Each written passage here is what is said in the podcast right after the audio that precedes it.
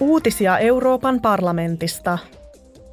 MEPit ja neuvoston puheenjohtajamaa Ruotsi sopivat tällä viikolla pakollisista kansallisista tavoitteista, jotka koskevat henkilö- ja kuorma-autoille tarkoitettujen vaihtoehtoisten polttoaineiden infrastruktuuria.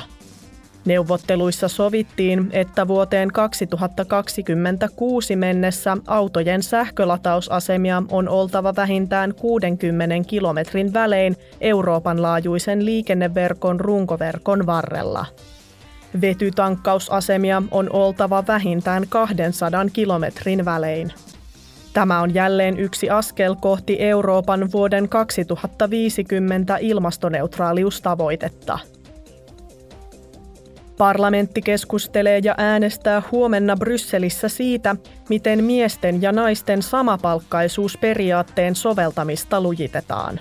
Uuden lain mukaan EUn yritysten pitää julkistaa tietoja, joiden avulla työntekijöiden on helpompi vertailla palkkoja. Sukupuolten palkkaeroja halutaan kaventaa ja siksi uuden lain avulla voidaan asettaa varoittavia seuraamuksia työnantajille, jotka eivät noudata samapalkkaisuussääntöjä.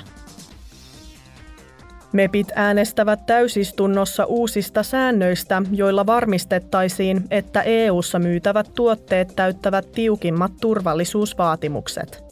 Säännöt koskevat kaikkia tuotteita riippumatta siitä, myydäänkö niitä verkossa vai perinteisissä kaupoissa. Uusilla säännöillä tehostetaan tuotteiden palautusmenettelyjä ja vaarallisten tavaroiden poistamista verkkokaupasta. Uutiset toimitti Euroopan parlamentti.